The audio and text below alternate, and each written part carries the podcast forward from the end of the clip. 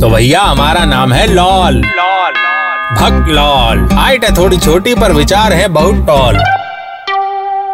कहते हैं कि जो मज़ा शॉपिंग करने में है या जो सुकून शॉपिंग करने से मिलता है, वो कहीं और नहीं। और अगर ऐसा नहीं भी कहते तो हम कह दे रहे हैं, अगर आप कभी लो फील कर रहे हो या बोर हो रहे हो तो शॉपिंग करने निकल जाए, क्यूँकी उतनी ही एंटरटेनिंग और सुकून सुकूनदाय होती है जितना की ए आर रहमान साहब का म्यूज़िक यूँ तो शॉपिंग करने के कई फ़ायदे हैं, जैसे कपड़ों की शॉपिंग टू लुक गुड खाने पीने की शॉपिंग, पेट पूजा के लिए, मोबाइल गैजेट वगैरह, समय के साथ रहने के लिए और समय बचाने के लिए, इत्यादि इत्यादि। पर हमें लगता है कि शॉपिंग जो है वो एक कला है, एक ऐसी थेरेपी है, एक ऐसा हुनर है जो कि हमें बना सकता है एक अच्छा और कुशल पॉलिटिशियन। जी हाँ नेता नेता नेता।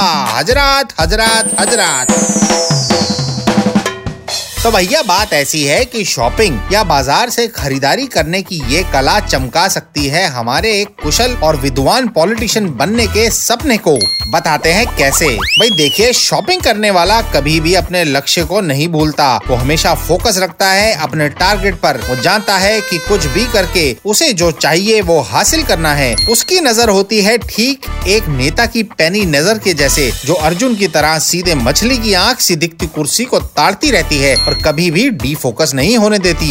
एक अच्छा शॉपिंग करने वाला और एक बढ़िया नेता कभी नहीं थकते। एक पार्टी से दूसरी पार्टी आई मीन एक शॉप से दूसरी शॉप दूसरी से तीसरी। जब तक सौदा अपने मतलब और हिसाब का ना हो, वो दोनों हार नहीं मानते। बस मार्केट टटोलते रहते हैं, ठीक अपने आईपीएल प्लेयर्स की तरह। शॉपिंग करने वाले और पॉलिटिशियंस दोनों बहुत ही पॉजिटिव एटीट्यूड रखते हैं। ये नहीं तो कोई और सही, कोई और नहीं तो कभी और सही। बस निराश नहीं होते। कोहली, धोनी और रोहित शर्मा के जैसे पैने दिमाग वाला शॉपर सही समय पर सही डील उठाने में महारत रखता है। ठीक उसी तरह जैसे कि एक अच्छा राजनीतिज्ञ जोड़ तोड़ को शकुनी मामा से भी बेहतर जानता है। कब कौन सा पासा फेंक कर क्या दाव खेलना है, कैसे बार्गेनिंग करनी है और किस चीज़ की कितनी कीमत देनी चाहिए, ये खरीदार और पॉलिटिशियन से बेहतर कौन जानता है भला?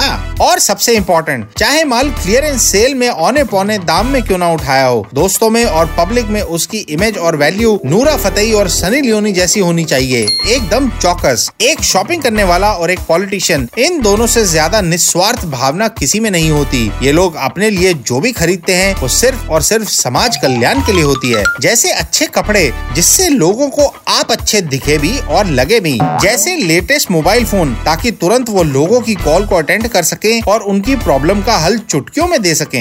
और तो और एक चमकती दमकती गाड़ी जो की होती है, कई सुविधाओं से लैस। जी हाँ ये भी नेता लोग खुद के लिए नहीं, बल्कि अपने वोटर्स और अपनी प्रजा के लिए लेते हैं। जाने कौन सी मुसीबत की घड़ी में कोई गुस्से में आकर इनकी गाड़ी से टकरा जाए। भाई, गाड़ी अच्छी होगी तो उसमें आठ दस एयर बैग के साथ साथ होगी एंटी लॉकिंग ब्रेकिंग सिस्टम और इलेक्ट्रॉनिक ब्रेक डिस्ट्रीब्यूशन जिससे अंदर वाला और गाड़ी के बाहर वाला दोनों सेफ़ रहेंगे। क्यों? क्या समझे? यही नहीं, चाहे बाहर 50 डिग्री में निकलकर गहराइयाँ वाली दीपिका पादुकोण के जैसे हल्के फुल्के छोटे छोटे कपड़े और ड्रेसेस लेनी हो, या ज़ीरो डिग्री में इट्स योर बॉय बादशाह वाले ओवर साइज़ जैकेट और ओवर कोट लेने हो शॉपिंग करने से हमें हर तरह के सीज़न में रैलीज और जनसभाएँ करने की ट्रेनिंग मिलती है। तो moral of the story is कि अगर आप एक अच्छा नेता बनना चाहते हैं तो बॉलीवुड मूवीज़ के लूज कैरेक्टर वाले विलेंस की तरह थोड़ी जेब ढीली करना भी सीखिए और खूब शॉपिंग कीजिए, क्योंकि वही आपको बनाएगा एक अच्छा नेता।